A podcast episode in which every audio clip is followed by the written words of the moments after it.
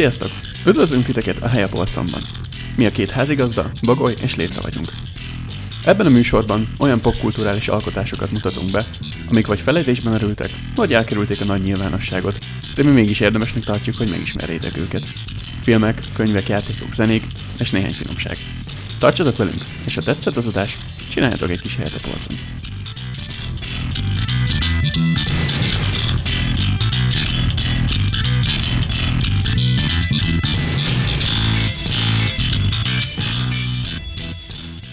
Sziasztok! Üdvözlünk titeket a Hely a Polcon podcastben. Itt van velem műsorvezető társam Bagoly. Sziasztok! Én pedig Létre vagyok. Ebben az adásban pedig a Sony Chiba féle Street Fighter-ökről fogunk beszélni. És sokat nem is mondanék róla, hát is adnám neked a szót, mert te vagy a, a szakértő ebben a témában. Mik ezek a filmek? Miről beszélünk? Hú, hát az, hogy szakértő vagyok, az túlzás. Azt kell tudni róluk, hogy ugye a harcművész filmeknek van van egy nagy kultusza, ezt, ezt aki így ismeri, vagy hallott róluk, hogy tudja, hogy Bruce Lee meg ilyesmi, az, az ugye Hongkongba indult, és ugye a 60-as években. Amennyire tudom, de nem vagyok egyikbe se annyira otthon. A Japánban ez kicsit később indult be, az így a 70-es évek elején a 60-as évek vége az egy ilyen nagy átalakulás volt kulturálisan, ott 68-ban rengeteg tüntetés, forradalom, forradalom is volt például lengyeleknél, de hogy sok ilyen volt a világban, és ezek mellett így ezek egybeestek azzal, hogy, a, hogy egyre inkább a tévé az vette el a közönséget a moziktól, és így a, ez a pénzügyi meg ilyen kulturális átalakulásokból lett az, hogy sokkal inkább elmentek az exploitation irányzatba a filmesek, mert, mert ugye ez volt az, amit a tévé nem adhatott le, és így jutottak el odáig például a Toei-nél, akik a mai filmjeinket gyártották, hogy a 70-es évek elejére ők igazából exploitation filmeket csináltak, de ebbe az időben azt kell tudni, hogy például a Nikatsu ilyenkor már évek óta pornót gyártott csak, pedig ők voltak, meg mai, mai napig létező stúdió, a leg, óta létező japán stúdió, és a 60-as években ilyen heti két filmet gyártottak, és volt rá piac, meg minden, de hogy ennyire változott, és ugye változott az is, hogy mire van igény, meg mit akarnak kifejezni alkotók, és akkor ez ebből így kialakult az, hogy a japánok is el, elkezdtek harcművész filmeket csinálni, karate filmek egész pontosan. Itt mielőtt tovább megyünk, egy kicsit azt, azt mondd már el, hogy mit jelent pontosan az, hogy exploitation film, mert szerintem ez, ez nem igazán világos. Hát exploitation film, ugye az exploit, mint kihasználni szóból ered, mindig arról szól, hogy, hogy valami lehetőséget valami használnak ki, ez több minden lehet, tehát lehet az, hogy adott témát fölkapták a hírekbe és népszerű, tehát népszerűek éppen a motoros bandák, és akkor mindenki motoros bandás filmet csinál. De, de kicsit ilyen volt az olasz filmgyártás is, hogy, hogy, hogy mindig kihasználták azt, hogyha népszerű volt náluk a western, akkor mindenki western nyomatott, ha népszerű volt náluk a zsálló, akkor mindenki azt nyomatta. De ugye ezek, ezek inkább egy olyan, olyan dologgal fortak még össze ez, ez az elnevezés, ez a, mit ugye előbb már mondtam, hogy a, ami a tévében nem mehetett le, tehát kihasználták ezt a lehetőséget, hogy e, ez volt a, amivel be lehetett csalni az embereket, e, így a double feature-ökre két film egy áráért, meg, meg a klasszikus driving, meg grindhouse mozikba, hogy olyan dolgokat láthattak, amik ilyen népszerű, de úgymond mainstream helyeken tabu témák voltak, és akkor ezek, ezekre a filmekre is igaz az, hogy nagyon-nagyon véresek, morbidak. Itt mondjuk mesztelenkedés különösebben nincs benne, de ugye az is nagyon-nagyon ment, az, amit Európában művészfilmnek hívnak, USA-ba exploitation, de hogy viccet félretéve e, ezt jelenti röviden, hogy igazából mindig kihasználják azt, hogy milyen szoftosabb dolgokat fognak meg vele. Ez jó is, hogy beszéltünk róla, mert én egyébként nagyon sokáig azt gondoltam, hogy az exploitation, mint kihasználás, az konkrétan filmbeli szereplőkre vonatkozik, mondjuk, hogy kihasználják őket, mert ilyen társadalmi rétegből származnak, vagy éppen mert nők, vagy éppen nem nők, vagy hasonló. Ez, ez jó is, hogy beszéltünk róla, mert ez, ez nekem se volt tiszta. Igen, mondjuk ebben is felmerül egy kérdés, hogy kivel mennyire bántak tisztességesen, mert ugye ezek kis költségvetésből mentek, és ezek tipikusan olyan dolgok, hogy a filmnél sokkal izgalmasabb sok esetben az elkészülésének a sztoria. Ugye itt, itt ezek a mai filmjeink, ezek nagy stúdió a által készültek, tehát az azért az ott jobban rendszerben volt, bár ugye a japán stúdió rendszer akkor az már, ahogy a Nikatsu-t is említettem, az bomlott föl, de például hagyományosan, ami Exploitation, azok ilyen független filmek voltak, és azért ott, hát ahogy, amire te gondoltál, nem feltétlenül bántak mindenkivel jól. Ez a Toei stúdió, amit szoktál említeni, ha nincs meg valakinek név szerint, de látott japán filmet ebből a korszakból, a Toei logó mindig egy ilyen hullámzó tenger háttér előtt jelenik meg egy ilyen háromszög alakú logó jön be a képbe. Tehát, hogyha valakinek esetleg nem volt meg, de látott már ilyen filmet, az emlékezni fog rá. Igen, ez a sziklákon csapkod a hullám. Jó, hát akkor szerintem kezdjük is el filmenként bemutatni, mert, mert úgy, úgy a legcélszerűbb, és majd az ilyen átfogó dolgokra úgy is kitérünk. Az első ilyen film az a 1974-es The Street Fighter. Ez, hát nem tudom, neked megvan-e a japán cím? Valami G betűs, arra emlékszem. Még fel is olvastam neked japán hangsúlya, de most fejből nem mondom meg. Ha igen, de, de lényeg, hogy így, így ismeri mindenki, ugye ez, ennek nincs köze a későbbi Street Fighter játékhoz, illetve filmekhez, amik a játék alapján készültek, ugye a 80-as években volt a játék, vagy a 90-es évek elején, az most meg nem mondom, hogy, hogy melyik Nintendo konzol volt eredetileg, de, de ugye a film az 94-ben volt először belőle, de lényeg az, hogy ennek nincs köze hozzá, ez, ez egy teljesen más, csak ezt az amerikai címet kapta. Egy magyar címén IMDb-n szerepel, mint utcai harcos, ez kérdés, hogy ez VHS korszakban megjelente, ugyanis ezek Amerikában biztosan public domain státuszban vannak, tehát szabadon terjeszthetőek, úgyhogy mindenhol el lehet érni az amúgy borzalmas amerikai szinkronos verziókat belőle. Igen, most, hogy ezt mondod, amikor először kezdtem nézni, azzal a szinkronnal néztem. Csak ezt a verziót találtam meg. És gyakorlatilag a nézhetetlenség határán van, de inkább alulról. Tehát borzalmas és kibírhatatlan. És aztán abba is hagytam, és elkezdtem japánul nézni és az egy gyakorlatilag mintha egy másik filmet néznél. Tehát aki angol szinkronnal talál rá, először az inkább ne nézze meg, tehát veszélyes. Igen, és, és ugye ezeknél meg az szokott lenni, hogy egyrészt a szinkron jött rá, most másrészt a minőség is olyan, hogy egy valami őségi, sokadik generációs tévés film szalag utoljára 16 mm-en lehetett, és azt valaki digitalizálta 20 évvel ezelőtt, és ezek keringenek, de szerencsére van belőle nagyon jó kiadás az USA-ba Blu-ray-en. Ez egyébként a Warner-nél lévő amerikai forgalmazású filmekről készült, ez, ez két dologból érdekes, hogy a harmadiknál van, amit SD forrásból bevágtak, hogyha ezt, ezt a verziót szerzitek be valonnan.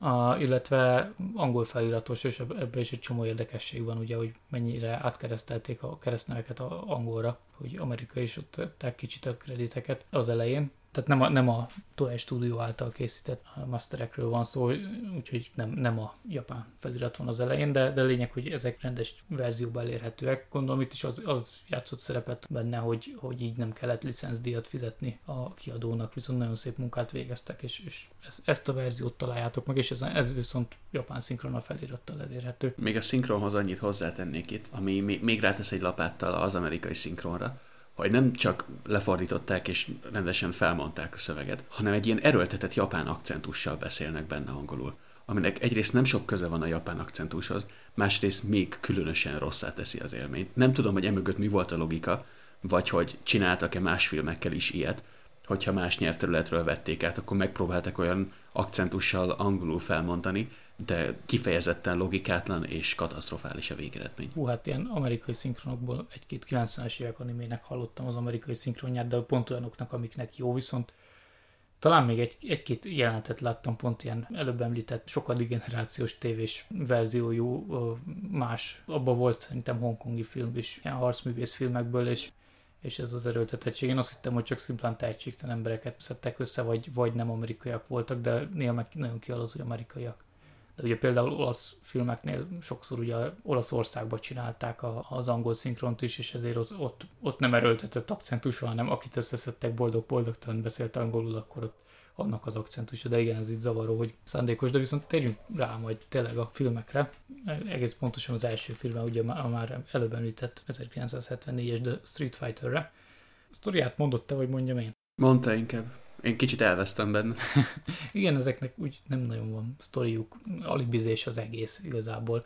So, sok ilyen kategóriájú filmnél van ez, tehát a, a, az olasz zsállókban is a, a rejtély sokszor alibi csavaroknak tűnik a gyilkosságok köré, de, de ilyen harcművész karate filmeknél meg még hatványozottabban igaz az, hogy csak arra megy ki a sztori, hogy valami összekösse a harcokat. És hát az elsőben a sztori úgy kezdődik, hogy, hogy egy Shikambaru nevezetű fazont éppen, aki, aki egy profi karatés visznek a kivégzésére, amikor is megjelenik papnak beöltözve, buddhista papnak beöltözve főhősünk Tsurugi, aki egy olyan ütést ad neki, amitől kis kitartással pont a kötéllel szembe a fönn, a fönn már a dobogón esik össze, és, és így megúszza a kivégzést, és utána, amikor viszik a mentőautó a kórházba, akkor elrabolja, és ebből indul ki. És utána, hát, hogy ennek mi értelme volt, azt, azt nem tudjuk, azt, azt meg tudjuk, hogy a két tesója van az illető Sikámbarúnak, és ők adták meg az előleget, hogy mentse meg, illetve aztán e- ehhez jön még egy olyan, hogy, hogy hát megtudjuk, hogy őt föl lehet így bérelni Tsurugit főhősünket, akit ugye Sony Chiba vagy Chiba Shinichi játszik, ugye attól függ, hogy az angolosított nevével, vagy, a, vagy az eredeti nevével a japán névsorrendben nevezzük őt, de megtudjuk, hogy másra is föl lehet bérelni, föl is bérlik, el kell raboljon egy örökös nőt, egy fiatal nőt, aki egy olajcégnél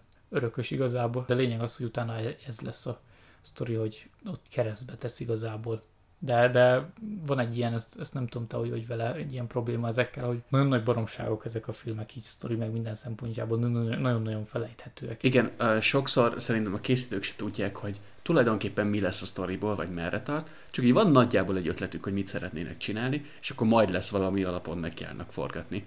És ugye teljesen logikátlan, összekuszált szálak, oda-vissza szereplők, mindenki meghal sokszor, meg újraélet, meg nem tudjuk, hogy ki kinek a rokona, meg ki merre meddig. Szóval nagyon nehéz követni, nincs egy konzekvens történetvezetés.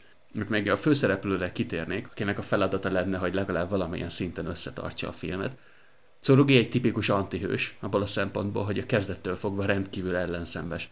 És igazából nem azért szurkol neki az ember, legalábbis én nem azért szurkoltam neki, hogy ugyan sikerüljön már neki, amit csinál, mert szimpatikus lett volna, hanem mert a többi karakter úgy nagyjából szimpatikus volt. De ő egy, egy kifejezetten visszataszító karakter.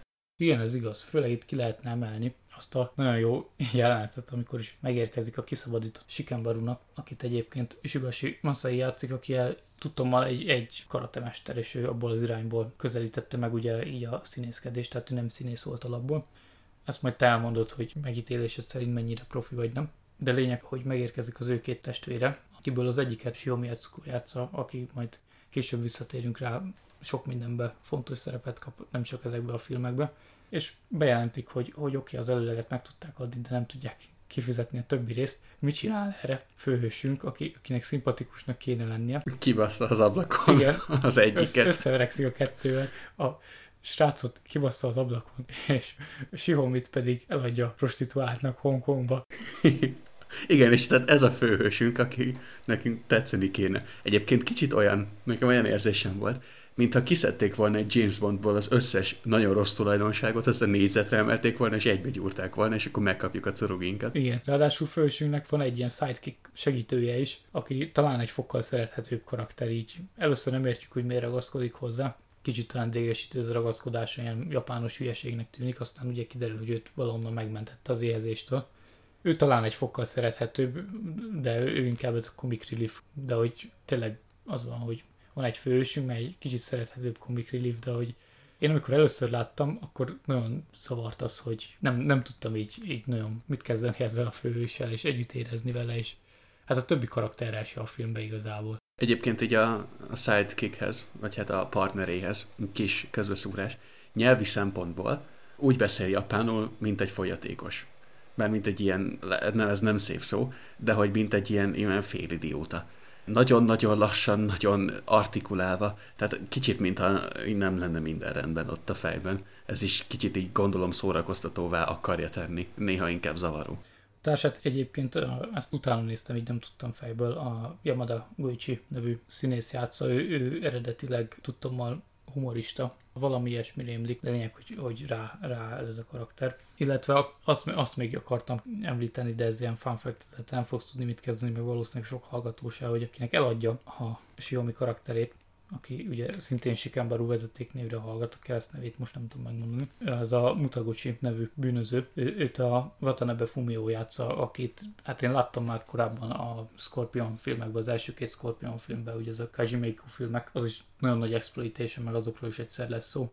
Azok is toai filmek, úgyhogy arra akartam kitérni, hogy hogyha valaki így jobban benne van ezekben a filmekben, akkor rengeteg ismerős arcot észre lehet venni ha már bűnözőknél tartunk, akkor azt meséld már nekem, hogy mi a bűnfővárosa a japánok világképe szerint. Bűnfővárosa, az kérlek szépen Osaka, az én tudtom a, a mai napig. Méghozzá azért, mert ott a Yakuza még nagyon-nagyon tevékeny. Illetve azt nem vagyok benne biztos, hogy legális, bár mondjuk kétlem, mondjuk az, hogy elnézik a prostitúciót például. Tehát Osaka mondjuk egy ilyen tükör ellentéte Tokiónak, és egy nagyon-nagyon izgalmas, nagyon-nagyon érdekes város, egyébként elképesztő jó hangulattal, de egyébként ilyen nagyon tipikus toposz a japán filmekben, hogyha valami bűnözés, az Oszakában zajlik. Itt egy kicsit nem erre gondoltam, van, van egy ennél, ennél még jobban a sátán területe. Én Hongkongra gondoltam, ugyanis ez a film is arról szól, hogy minden bűnöző Hongkongból jön, de egyébként igen, Oszaka a másik, hogyha a helyi ilyen bűnfészket kell keresni, akkor mindig, mindig Oszaka de hogyha külföldi, multinacionális maffia meg minden van, akkor mindig Hongkong. És ugye ez a film is játszódik Hongkongba, ahol a maffia, vagy bérgyilkos szervezet az irányítja még a rendőröket is. Nagyon-nagyon benne van egy ilyen Hongkong ellenesség, és a sok filmben előjön. Egyébként, hogy a hongkongiakat említett, ugye vannak hongkongi karakterek, és ők is beszélnek japánul a filmben. Meg egyébként minden karakter, külföldiek is japánul beszélnek a filmben, és itt is a, a kicsit a nyelviségre kitérve, szerintem rendkívül szórakoztató, hogy beszélnek. Ők is ilyen nagyon lassan, nagyon-nagyon erős akcentussal, ilyen kifejezetten vicces hallgatni őket japánul, és nem tudom, hogy ők egyébként beszélnek japánul, és direkt rájátszottak erre, vagy csak betanulták a japán szöveget, és egyébként nem nagyon van fogalmuk arról, hogy mit beszélnek, csak mondjuk megtanulták, mint egy dalt, de ez is kicsit komolytalanná teszi a filmet ebből a szempontból. Tudtam a vegyes, de annyira nem néztem utána, hogy milyen származású, de általában az van, hogyha vala, valaki nem ázsiai színész, akkor ő, ő nyilván nem beszél annyira japánul, csak pont arra járt és színészkedett, de, de sok esetben egyébként, hogyha Hongkongit játszik valaki, akkor az nem kínai, hanem japán az, aki direkt lassabban és, és akcentussal beszél esetleg. Át, általában szokott lenni. Egyébként meglepően sok olyan japán színészt lehet találni, vagy japán embert régebbi időkből, aki kínai területen született, de japán ugye, mert egy ideig elfoglalták ők azt a területet, úgyhogy ez, egy, ez egy ilyen becsapós rész. Viszont Hongkongról még ugye itt tanyázik az a bérgyilkos szervezet, akik hősünket, Curugit is ki akarják nyírni, meg keresztbe tesz nekik. Az a bérgyilkos szervezet, bocsánat a közbevágásért, ami annyira titkos, hogy gyakorlatilag mindenki ismeri. Igen, vannak ilyen jó dolgok, de ugye aki, akiről már szó esett, ő egy olajmágnás meghalt, és, és neki a lányát akarják eltedi lábalól, hogy, hogy megszerezzék a cégbe a részét, ez a Sarai névre hallgat, ugye a Hongkongiaknak is ezt kell, illetve Surugit is ezzel bízzák meg. Ez is egy zseniális jelenet, ugye említette James Bond összes negatív vonását összevonva, amikor megérkezik Masaoka Kendo dojójába, szétver mindenkit, aki az útjába került, majd oda megy a nőhöz, és erőszakkal lesmárolja. Anélkül, hogy bármilyen kontaktusba léptek volna előtte, tehát, hogy sehol egy sziacsá, vagy valami ilyesmi, hanem ez egy ilyen jelenet, hogy Tsurugi bejön, megver mindenkit, majd lesmárolja, és onnantól folytatódik a történet. Igen, és ez, ez csak arra kell, hogy utána Masaokával, akit egyébként a Suzuki Masafumi játszik, ő, ő volt a harcművészeti koordinátor, rendezője a filmnek, nem csak ennek, hanem mind a háromnak, és mind a háromban játszik. Szerintem majd még róla lesz szó, mert egy zseniális forma. De hogy ve, vele megverekszik ezután, és az egész arra megy ki, hogy utána elmondhassa, hogy amúgy mire bérelték volna föl, vagy nem is tudom, hogy ezt elmondja, de hogy igazából szeretne betársulni, megvédeni a nőt. Ami egy olyan csavar, ami mögött nincsen nagyon logika szintén hiszen nem tudjuk, hogy miért akarja hirtelen megvédeni, a helyet, hogy megölni és kapna egy csomó pénzt. Legalábbis számomra nem derült ki, de biztos van mögötte valami mélyebb gondolat. Hát én ezekben sose keresem a mélyebb gondolatot, mert néha az az érzésem, hogy ami nincs, azt jobb úgy nem találni, nem is keres az ember. Úgy... Igen, és itt ugye ez a Masaoka Kendo, vagy Kendo Masaoka, akit említettél, ez egy harcművészeti iskola vezetője, egy karate iskola vezetője, és ugye megküzd Tsurugival. Először uh, Masaokának a legfőbb tanítványa, ugye Tsurugi mindet rommáveri, és aztán megküzd a nagymesterrel. És ez a küzdelem nagyon-nagyon-nagyon vicces, ugyanis jól néz ki tulajdonképpen, de annyira látszik, hogy koreografálva van, tehát sokszor előbb jön egy blokk, mint egy és látszik, hogy alig érnek egymáshoz olyan dobások, vagy feszítések vannak benne, amik egyébként így nem nagyon történhetnek meg, hogy nyilván a látványra megy az egész. Tehát nem rossz egyáltalán, mert nagyon-nagyon látványos, csak ez is inkább vicces, mint komolyan vehető. De amúgy technikailag, tehát amellett, hogy koreografálva van, ezek szabályos karate mozdulatok, leszámítva azt, hogy néha azért kicsit trükköznek a vágással, hogy nagyobbat ugranak, meg ilyesmi.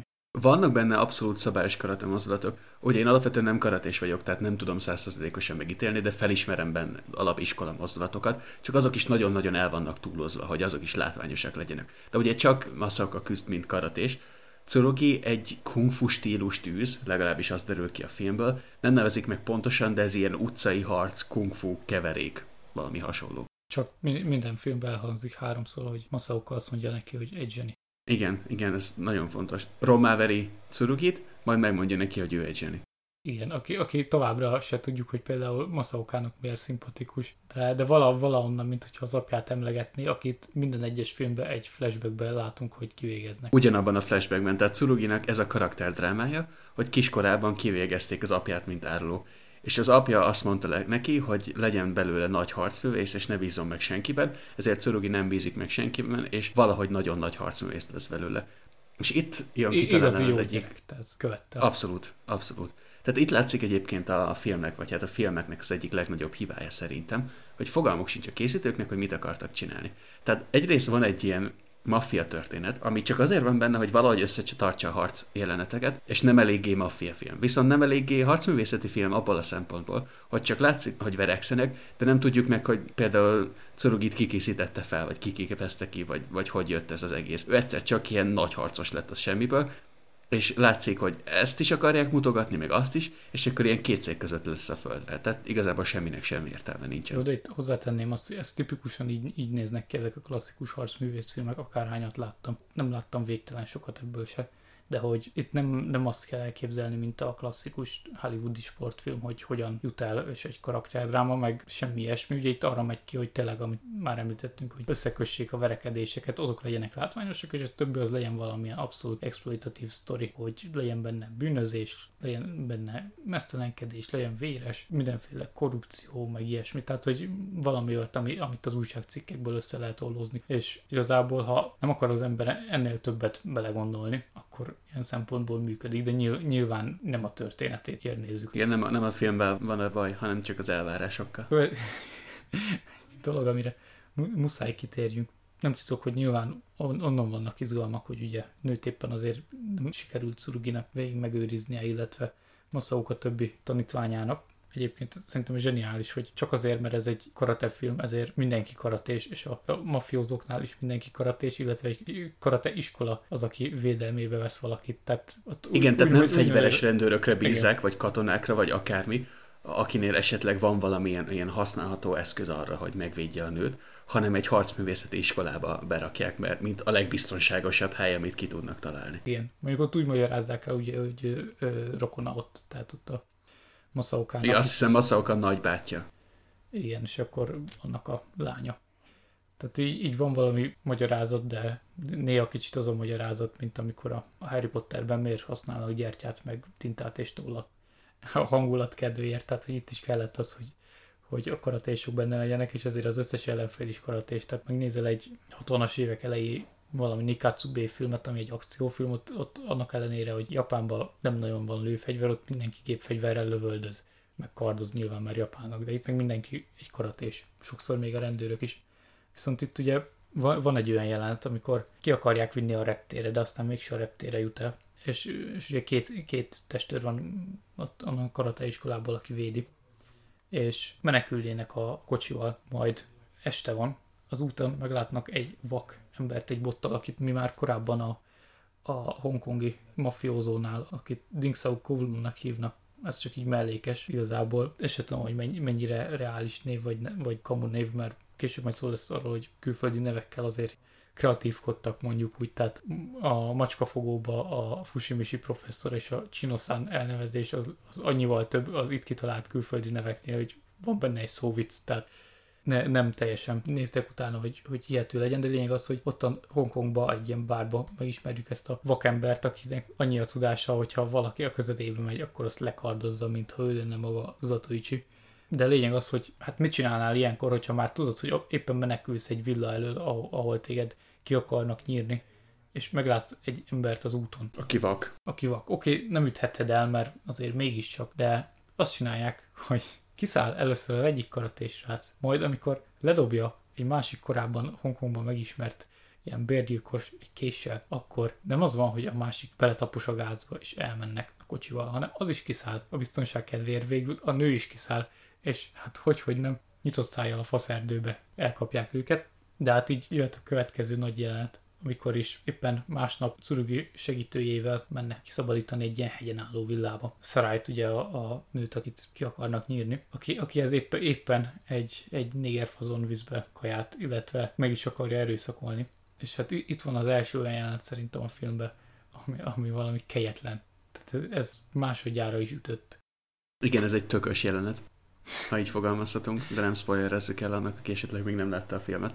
Mert ha még visszatérve erre, hogy... Szerintem a, amúgy ne, nem spoiler ez, de lényeg, hogy itt vannak olyan támadások, hogy tehát itt, itt van az a jelenet, amikor az utolsó pillanatban megakadályozza a négerfazonnak az erőszak kísérletét, és ezt úgy teszi, hogy összeverekednek, majd letépi a csávónak a faszát, de így kitépi, és még látod a kezébe. Va, van ott a Blu-ray lemezen egy interjú Csibával, ott nyilatkozta, hogy pár évvel ezelőtt interjú, hogy, hogy ő ezeket a részeket nem szerette amúgy benne az ilyen nagyon morbidokat el- elméletbe lehet olyanokat csinálni, hogyha valaki nagyon ügyes karatés, hogy bizonyos helyeken ilyen puhább részei a testnek például belenyúl ujjal, vagy ilyesmi kitépi. Tehát is olyan, hogy félig meddig a realitást talaján mozogtak, de, de ez kegyetlen. Még visszatérve arra, amikor kiszállnak az autóból, ugye, hogy a logikátlanság a küzdelemben. Ez Curuginál is nagyon-nagyon sokszor megjelenik, hogy amikor több emberrel küzd egyszerre, akkor így egyenként küzd meg velük, és így vannak ilyen jelenetek, amikor ott áll Curugi háta mögött egy csávó késsel, tehát ott a kezében a nagy kés, és nem réz rá a főhősünk, éppen valaki mást csap ketté, és nem szúrja le, nem megy oda hozzá, nem böki meg, hanem csak áll aztán néz, mint a moziban. Tehát, hogy annyira zavaróak tudnak lenni, meg kizökkentőek ezek a részletek. Nyilván ez kukacoskodás, de hogy néha fogja az ember fejét, mert annyira logikátlan és annyira felesleges. De ebbe ez tőled kérdezem, mint aki jártál már kint Tokió környékén, hogy ebből nincs valami realitás, hogy nem szeretnek hátba támadni? Mert én, én úgy tudom, hogy ez a, ez a ninják voltak ugye azok, akik a sunyi harcművészetet űzték meg a mindenből a, az ilyen lesből taktikát, viszont én néztem szamuráj filmeket, és ott is az volt, hogy az egy, egy darab vak szamurája, vagy nem szamuráj, de lényeg, egy darab vakember állt középen karddal, ott voltak rá 60 és egyesével szemből támadták ordítva, hogy legyen esélye. Nem tudom, hogy ez mennyire kulturális, vagy mennyire csak a film kedvéért van így. Engem kevésszer támadtak meg Tokióban. Egész konkrétan nullaszor, úgyhogy nem tudok nyilatkozni az ügyben. Aztán lehet, hogyha megtámadtak volna, akkor már azért nem tudnék nyilatkozni. Lehet, hogy van benne valami kulturális vonalat, engem minden esetre zavart. Én, én mondom, én, én ezt ilyen szempontból megszoktam, hogy ez, ez az összes japán filmben, ahol bármi harc van, ott eleinte zavar, de aztán megszoktam, hogy én még olyan japán filmet nem láttam, ahol gyakran hátba támadtak volna bárkit, kivéve a már említett ilyen Nikatsu akciófilmek, mert az, azok kicsit nyugatiasabb stílust űztek. De amúgy, ha már, ha már mondtad ezt a jelenetet, a végén is van egy, egy hajón van egy ilyen nagy leszámolós jelenet, végtelen verekedéssel, Természetesen ott is mindenki kard meg minden nélkül, mert egy-két embernél van pisztoly, de pont ez a pisztoly az, hogy ott is az van, hogy ott vannak a főgonoszaink, és ott van maga Sikenbaru is, aki végig bosszút akar állni ugye a, a, a huga miatt, illetve ki akarja őt szabadítani, hogy azzal, hogy megöli Surugit. Ott is az van, hogy ott vannak a főgonoszaink pisztolyal, ott van Tsurugi, akiről tudjuk, hogy őt nem lehet megverni, mert ő mindenkit megver, és kinyír kungfuval, de hogy nem az történik, hogy lelőnék hátban, nem. Ott is ez a klasszikus megoldás, hogy egyesével neki van mindenki, hogy még véletlenül is eleje, el, saját maguknak esélyük.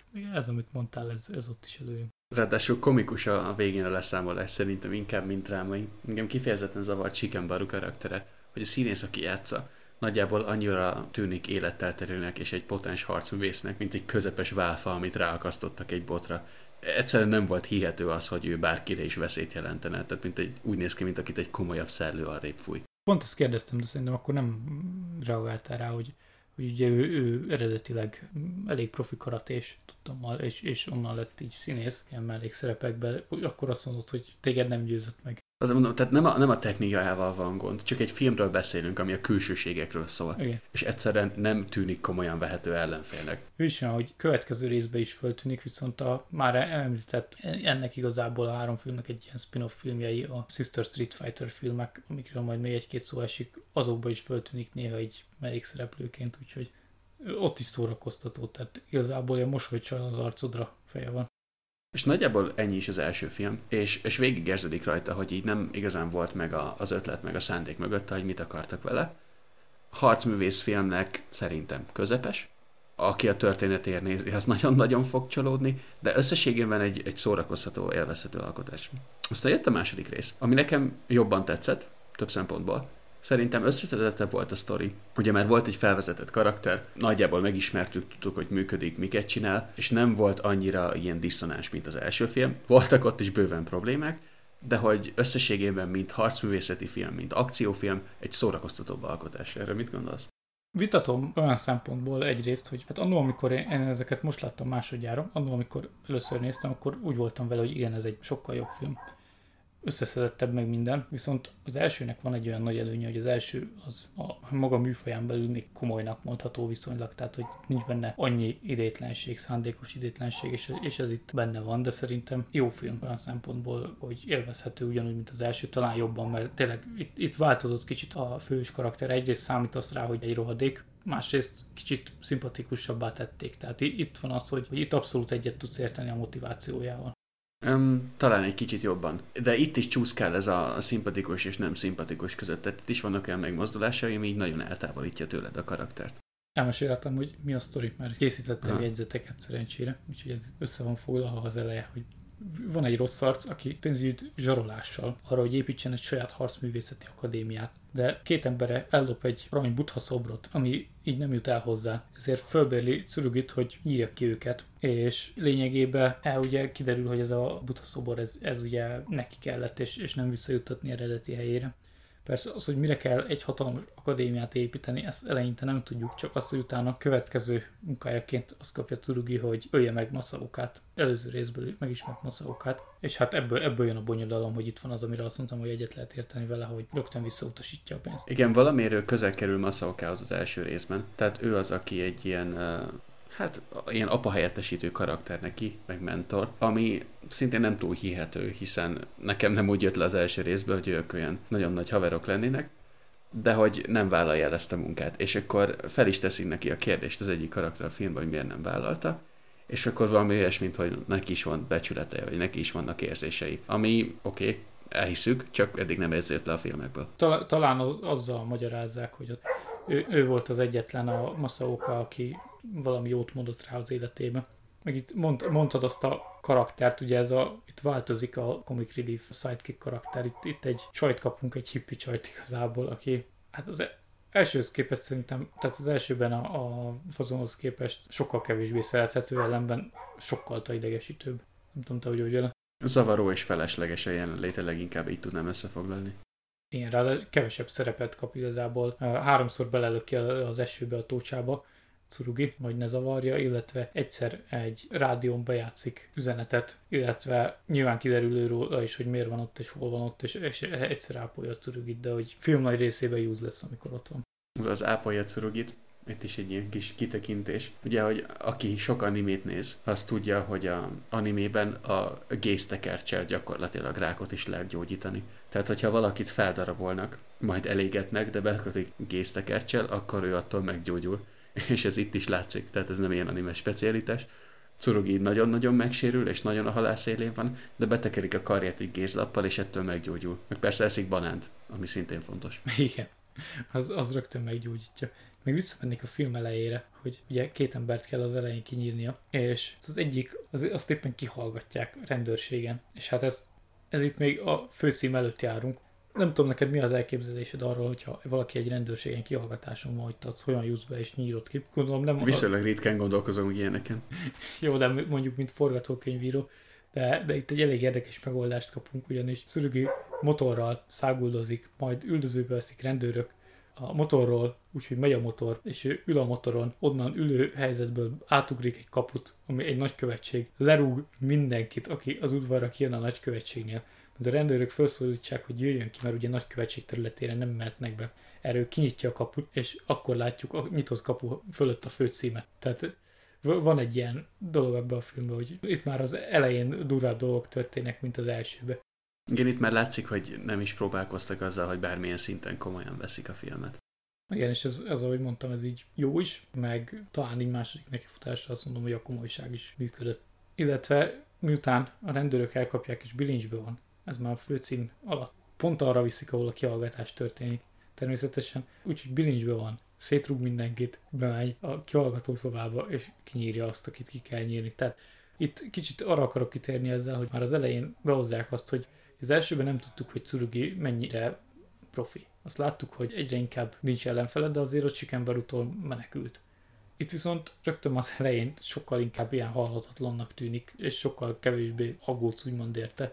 Igen, tehát amikor összekötött kézzel leveri a teljes rendőrséget, kiszedve különböző belső szerveket és áttorva az ember másik oldalára és hasonló, mert nem igazán tudsz aggódni a karakterért. Igen, ott is izé mit csinál? Ja, tudom, nem is megöli, hanem a, valahogy a két ujjával átszúrja a torkát úgy, hogy a hangszalagjait teszi tönkre, vagy valami ilyesmit. Sokkal humánusabb megoldás, mint a mondjuk kitépni a torkát, úgyhogy adjunk egy jó pontot neki arra, hogy emberségesebben bánik az ellenfeleivel. Egyébként itt a motoros jelent az elején. Nagyon akarták húzni az időt, de nagyon nem volt költségvetés. Ezért nagyjából négyszer-ötször látjuk levetítve ugyanazt a jelenetet, amikor motorra rámegy a kamera előtt, így egymás után bevágva. És utána ugyanezt a rendőrre is. Igen. És egyébként sokszor megjelenik ez, hogy így húzzák az időt a filmen. Például van egy jelenet, amikor visszaemlékszik a Masakával való első találkozására is küzdelmére, és fekete-fehérben végignézzük újra a teljes küzdelmet. Tehát nem csak ilyen flashbackek vannak, vagy ilyen jelenetek, hogy így jó emlékeztessen nézed, hogy itt volt, figyelj, ez az első film, itt megküzdöttek jóval, hanem a teljes küzdelem le van vetítve fekete-fehérben. Ráadásul majd a harmadikba a, van egy olyan jelenet, amikor ugyanez, amit ismételgették, azt a pár másodperces motoros tehát hogy elmegy a kamera előtt a motor egymás után többször, ott ugyanezt eljátszották azzal, hogy futnak. Igen, igen, a végén. Az okay. nagyon-nagyon vicces volt, hogy érdemes kicsit felpörgetve nézni a jelenetet, mert akkor olyan, mintha megakadna az filmszalag, és akkor így ugyanaz a három másodperc játszott le beakadva. Igen, tehát vannak ilyen érdekes megoldások, és tényleg az a flashback is, hogy mondtad, hogy leginkább időhúzás. Amire még ki szeretnék térni, ugye a, a másik embert, amikor kinyírja, írtál valami ott, amikor nézted a filmet, hogy ott fölismerted a helyszínt, ami az elején van. Igen, az Tokióból ismerős volt az a helyszín, azon az utcán én jártam, de most meg nem mondom, hogy hogy hívják. De, de ennyire jellemző egyébként, hogy hasonlóan néz ki a város? Szerintem abszolút, tehát vannak olyan részek, amik nem sokat változtak azóta, illetve csomó apróság van még a filmben, ami ismerős lehet azoknak, akik jártak Japánban. Például kap egy borítékot Tsurugi, egy fehér boríték, ilyen piros-kék szegélye, és a mai napig ugyanolyan borítékokat használnak. Tehát amikor ki voltam, én abba kaptam meg a vízszámlát. És ezek ilyen, ilyen jó pofa jelenetek, amikor látod, hogy jé, ez nem csak a film kedvéért van benne, hanem tényleg mindennapi dolgokat használtak. És nagyon durva, hogy a film 74-ben készült, és azóta így van. A fontolva haladás. Igen. Amúgy szeretem az ilyet, tehát, hogy ami jól működik, azt most egy borítékot miért kéne átdizájnolni mindig. Vagy egy utcát, nem? Vagy egy utcát például.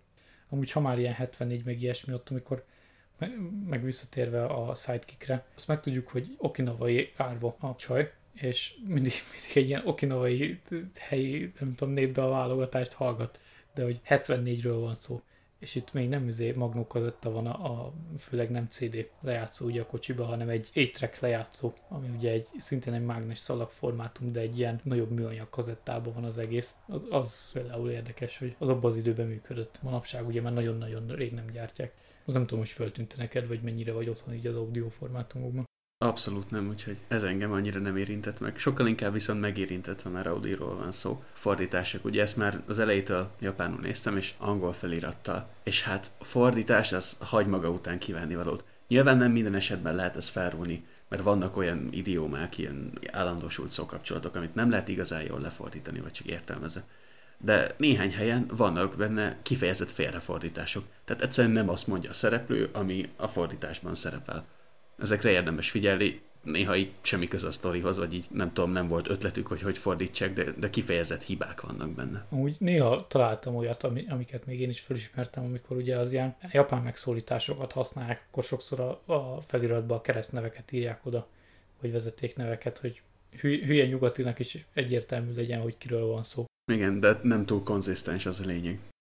De persze ezt sem mindig csinálja a felirat illetve nem ez a film, hanem a Retaliation című film, az, az, egy, az egy kicsit korábbi film, az, az volt olyan, hogy ott volt egy olyan, amikor a gúnyosan mond annyit, hogy komendene, ugye, amikor meg, megkérik, hogy, hogy álljon le azzal, amit csinál, és ez, ez feliratban annyi, hogy I refuse, tehát hogy értelme van annak is, amit írnak, csak nem az, amit mond. De hogy gondolom te is ilyenekre gondolsz, vagy nem tudom, hogy van olyan, ami ilyen nagyon durva, hogy elvesz azt. Kon- konkrétat nem igyeztem meg. Igen, ez, hogy, ez jó, hogy mondod, hogy Igazából van értelme a fordításnak, csak éppen nem azt fordították le, amit mondanak. De mindegy, ezen nem ne időzzünk olyan sokat, menjünk is tovább. A, ami tetszett, ugye mondtuk, hogy harcművészeti szempontból kicsit összeszedettebb a film. Ami tetszett, amikor bemutatják a, a, az egyik harcművészeti iskolában, amikor gyakorolnak a különböző fegyverekkel. És akkor látunk ott sokféle fegyver. Látjuk a nagy botot, látjuk ezt a tanfát, ugye ezt a rendőrgumibotra hasonló fafegyvert, látjunk egy ilyen kazaszerűséget, meg dobófegyvert, meg minden, és akkor jó hosszan kitartják a jelenteket, hogy igen, velük meg fog küzdeni a végén. Tehát ezek nagyon veszélyes emberek is, mert nagyon figyelj, amikor ezek a fegyverek jönnek, mert velük fog bunyózni.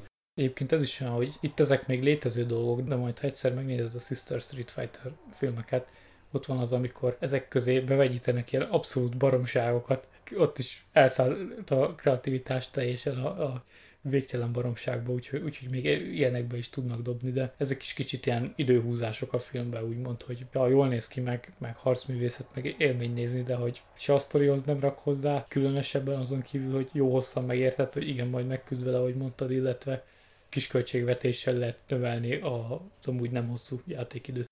A, amikre még ki akarok térni, ha már fordításokról volt szó, meg korábban beszéltünk, hogy Hongkong meg nemzetközi bűnszervezetekről szól, azért itt is az derül ki, hogy a főrosszújuk azért külföldiek egészen pontosan. A rögtön már az elején, akit az utcán nyír ki, az egy külföldi, akinek a neve az, hogy Rio Grande, ami alapján én, arra gondolnék, hogy neki a keresztanyja az egy észak-amerikai folyó lehetett, de le, leginkább ilyenekre kell gondolni, hogy ilyen külföldinek hangzó kamu nevek vannak. Még alapvetően nagyon szórakoztató, hogy a film kezeli a külföldieket. Tehát a második részben megjelenik egy arab karatamester, aki attól lesz arab, hogy egy ilyen babos kendőt rákötnek a fejére, amitől a szegény nem lát nagyon, de nagyon-nagyon beduinnak néz ki. Igen, tehát ez a tipikus ilyen, ma már azt mondanák rá, hogy nem politikai korrekt megjelenítés, gyakorlatilag én inkább azt mondanám, hogy vicces, de ugyan, ugyanez például a van, van benne egy fazon, aki először egy hippinek tűnik, és kiderül, hogy, hogy ő, ő igazából egy mafiózó, Don Costello néven. Igen. De körülbelül ilyeneket kell gondolni, gondolni, hogy annyi értelme van ezeknek is, mint a sztorinak. Meg itt, itt még arra kitérnék, hogy talán jobban pörög ez a film, mint az előző. Tehát gyakran van az, hogy így megy a liftbe, ott is ki akarja valaki nyírni, azt hiszem, meg utána bemegy a gőzfürdőbe, és a, a közfürdőben mindenki ki akarja nyírni. Mindenki ki akarja nyírni. Ott mondjuk vicces az a fazon, aki elkezdi magyarázni neki, hogy, hogy mi, miért, miért jó küzdősportot űzni, hogy, hogy jó az egészségnek, és utána fél perc alatt leütik nyilván. De hogy teli van ilyenekkel. De mit szerintem térjünk át a harmadik filmre. Jó, hát a harmadik film, hújúj, ott már voltak gondok. Nem, mint az előzőekben nem lettek volna, de itt különösen. Igen, ez, Nekem ez, ez messze gyengébb egyébként. Szerintem gyenge, a legtöbb szempontból jó vagy gyengébb, mint az előzőek mintha nem is nagyon tartozna hozzájuk. Egy pozitívuma van, hogy nekem messzebben tetszett a harc a legjobban. Tehát itt tényleg úgy néz ki, mintha egymáshoz érnének. Sokkal jobb a koreográfia. Úgyhogy nekem ebből a szempontból jobban bejött, de egyébként, mint film szerintem közelít a vállalhatatlanhoz. Az, azért érdekes egyébként, ugye ez, amit mondasz, hogy itt azért már jobbak a harcjelenetek, mert ez a film, ez a harmadik a szériába, ugyanazzal a főszereplővel, sok mellékszereplő, ugye, vagy egy-kettő mellékszereplő egyezik, még mindig 1974-et írunk a megjelenésbe is. Tehát azt kell elképzelni, ugyanaz a rendező is, tehát itt, itt egy stáb nagyon rövid idő alatt dolgozott. Hát gondolom, így, így jött ki az, hogy ennyi idő volt összeszokni igazából így a dolgoknak. Ugye ezt, ezt Uzavasige írónak hívják a rendezőt egyébként, mind a hármat ő rendezte. Azt kell tudni, hogy az első film az 1974. február másodikán jelent meg. A második film az 1974. április 27-én tehát ott két hónapra rá, és ugye ebben nyilván benne van az, hogy azt le is kellett forgatni.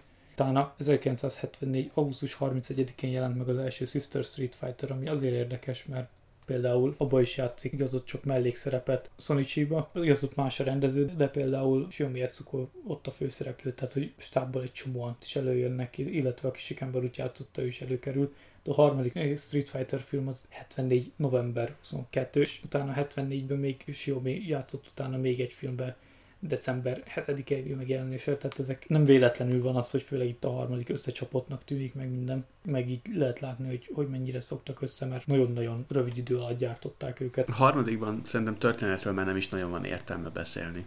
Tehát azt már így teljesen elengedték inkább ilyen mozzanatok, amik szórakoztatóbbá vagy éppen nehezen bírhatóvá teszik a filmet.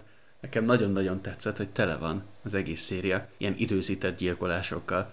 Tehát amikor Curigi megüt valakit, és mondja, hogy 5 percet van, és ha nem mész kórházba, akkor meghalsz. Nem tudom, milyen kórházba lehet 5 perc alatt eljutni, ott de biztos volt valami a közelben, és rendes volt, hogy figyelt erre. Illetve a vége felé szintén van egy ilyen jelenet, hogy így megüt valakit is mondja, hogy egy óra múlva fogsz meghalni, és akkor még pont van időd elmenni a főkonoszhoz, és elmondani neki, hogy amúgy én élek, és ezt kell velem csinálnod, és akkor utána majd meghalhatsz.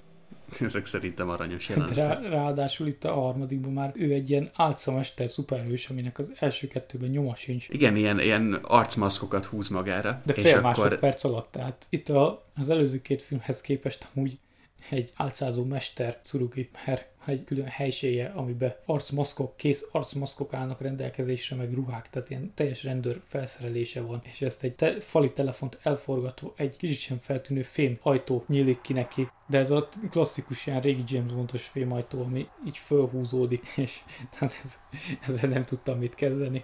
Viszont szerintem a harmadik film, nem tudom, hogy neked ez így tűnte fel, vagy ezt te is megjegyezted, de szerintem jóval kevésbé brutális, mint mondjuk a második. Tehát a másodikban vannak olyan jelentek, hogy így Jézus, amikor például amikor küzd a fegyveresekkel és megüti hátul a tarkóját, és akkor nagyon vizuálisan kiesik az ellenfelének a szeme. Meg tele van ilyen teljesen felesleges és öncélú brutalitással. A harmadikban szerintem ez jóval kevésbé jellemző. Igen, egyébként, tehát az elsőben van egy-két ilyen nagyon véres jelenet, de az fogjuk rá, hogy hihető. A második az ilyen, az tényleg az öncélú brutalitás. Itt ez, ez sokkal szeridebb. Biztos, biztos elfogyott a művér a stúdióban, aztán vissza kellett venni a tempóba. De amúgy még visszatérve az átszállásra, ezek a, hogy fél perc alatt felhúz teljes arcmaszkokat, legendás. Viszont itt, tehát míg az előző kettőbe egy majd hogy nem legyőzhetetlen valaki, ugye egyedül a Sikenbaru az, aki a másodikban azért csúnyán megveri. Itt tetszett az, hogy itt sokkal inkább az volt, hogy sokkal sérülékenyebbnek állították be. Nem azt mondom, hogy nem egy Terminátor, de hogy voltak, voltak azért olyanok, akik ellenfelei voltak. Viszont ez meg visszalépés abban a szempontból, hogy pont nem így kéne egy trilógiának kinéznie. Tehát szerintem pont az elején kellett volna ilyennek lenni, és akkor a végén kifejlődni ilyen legyőzhetetlen harcművészé. Ráadásul egy olyan színész játszotta, itt egy ügyészt játszott, aki például jobb harcos volt, mint Surugi. Mondjuk pont nem ismered őt. Badakoji, ő a Nikatsu-nál egy, egy fiatal sztár volt a, a 60-as években, tipikus ilyen jófiú feje volt, jófiú szerepeket játszott, de hogy tehát nem, nem is feltétlen ő volt a legemlékezetesebb onnan, de, de ő volt a, a top 4-5 nagy sztár egyike egyébként fiatalon. És amúgy fiatalon meg is halt, tehát itt ez 74-es film, 86-ban meghalt 42 évesen. De lényeg, hogy abszolút, ha tudod, hogy ki ez a színész, de még ha itt a filmben meglátod a kinézetét, nem tudom, nekem karakteridegen volt az, hogy ő, ő akkor a nagymester. Igen, egy egyáltalán nem ismertem, viszont sokáig zavaró volt, hogy ő egy most egy rossz fiú, mert olyan pont nagyon jó fiúnak nézett ki, és akkor azt hittem, hogy valamilyen titkos segítője lesz Tsuruginek, és akkor ő lesz a, a jó karakter a végén, mert ilyen egyszerűen nem hiszed el neki, hogy gonosz pedig az. Igen, egyébként én másodjára nézve, és azt hittem sokáig, hogy akkor mivel ő ügyész ezért, és ügyes ezért majd biztos beszáll mellé, de azt, aztán kiderül, hogy nem neki más tervei vannak. A másik ilyen... Egyébként bocsánat, ez, ez tipikus életpálya, mint megtudtuk a legújabb Tarantino filmből, volt egyszer egy Hollywoodból, hogy van a jó fiút játszó színész, és amikor elkezd kiöregedni, akkor átrakják a rossz karakterekbe, és akkor onnan tudjuk, hogy lefelé ível a pályája. Utána kéne nézni, hogy szegény Vadakodzsinak hogyan ment éppen a pályája, mert ugye itt a, itt a podcast elején említettem, hogy hogy azért ott a Nikatsu az, az lényegében megszűnt filmet gyártani, pornót gyártottak, és ugye az ilyen színészek azok nem maradtak ott. És, és talán azt lehet mondani amennyire így tapasztaltam, hogy ott oké, azért sztárok maradtak, de hogy így a karrierjüknek ott nagyjából vége volt. Másik fontos név, amit még ki kell emelni, az Ikereiko, aki a, hát ez, erre szokták azt mondani, hogy a femme fatalt játsza, de lényegében a nő, a nő aki me, me, megy a pénzre, és, és hullanak körülötte emberek, és ő a bűnszervezet egyik vezetője. És azt kell tudni, hogy ő, ő a Toainnél volt ebben az időben nagyon nagy sztár, az ilyen ment abban az időben egy ilyen olyan filmes irányzat, amiben mindig ilyen lánybandák voltak igazából, lánybűnbandák, és akkor ő, ő, ő olyanokban volt nagy sztár. Összegezzünk lassan? Még ezek pár dolgot kiemelnék. Egyik, hogy vannak a filmben a telefonos kisasszonyos jelenetek, amik ezek is ilyen semmiből jött dolgok az előző kettőhöz képest, hogy hirtelen össze, összes telefonos központosnak ő kell hangja alapján, és az a drakulás poén, az nem tudtam hova, hova tenni egyáltalán. Az teljesen értelmezhetetlen volt számomra is, hogy mi a szerepe, vagy az vicces, vagy félelmetes, vagy mi történik ott.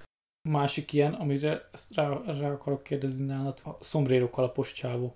Hát, hogy az, az... Szinte, az mint az arab csávó a második részből. Tehát itt megjelenik főgonosznak egy ellenfél, akiről azt látjuk az elején, hogy egy ilyen díszmexikóinak öltözött csávó, és egyébként egy chicagói mafiózó volt a történet szerint, aki a tudatával kettévág láncokat, és akkor látunk ilyen lézervillanásokat, és akkor ilyen nagy láncok ketté esnek, és akkor tudjuk, hogy tőle félni kell, és akkor kiterül, hogy neki a ruhája alatt van valami szerkezet, ami lézert lő, és akkor így megtámadja a curogit ilyen lézertámadásokkal, és aztán van egy küzdelem, ahol nekem úgy tűnik, hogy meg is hal, aztán kiderül, hogy mégse hal meg, hanem később megint visszajön verekedni, semmi értelme nincs. De és az, hogy fölbérlik.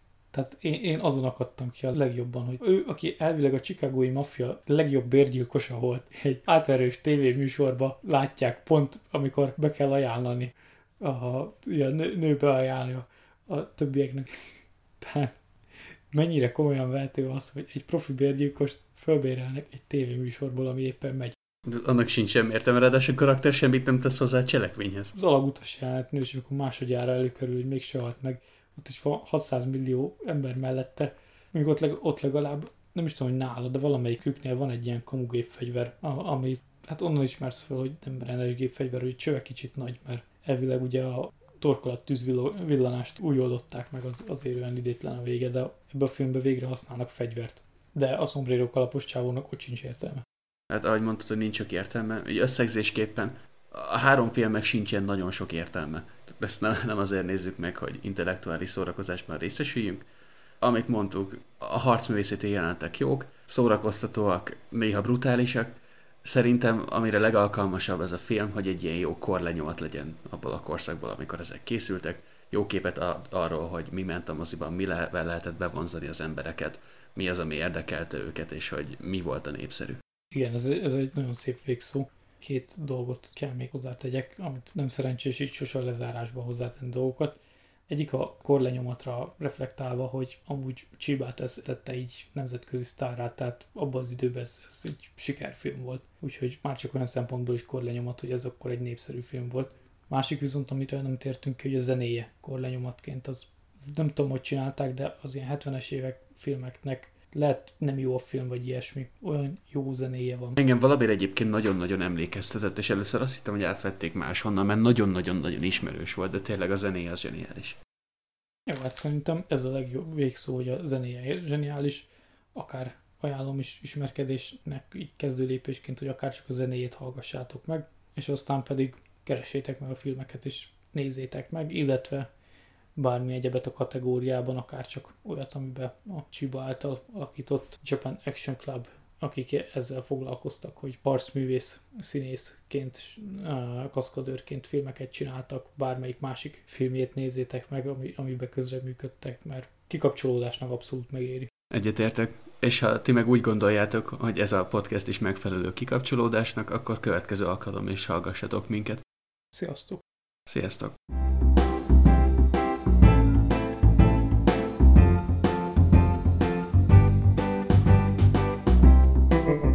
Podcastünket megtaláljátok a Helya Polcon YouTube csatornán, a Soundcloudon és a Spotify-on is. Ha pedig nem akartok semmi újdonságról lemaradni, kövessetek minket Twitteren, a következő adásig pedig csináljatok még egy helyet a polcon. Sziasztok!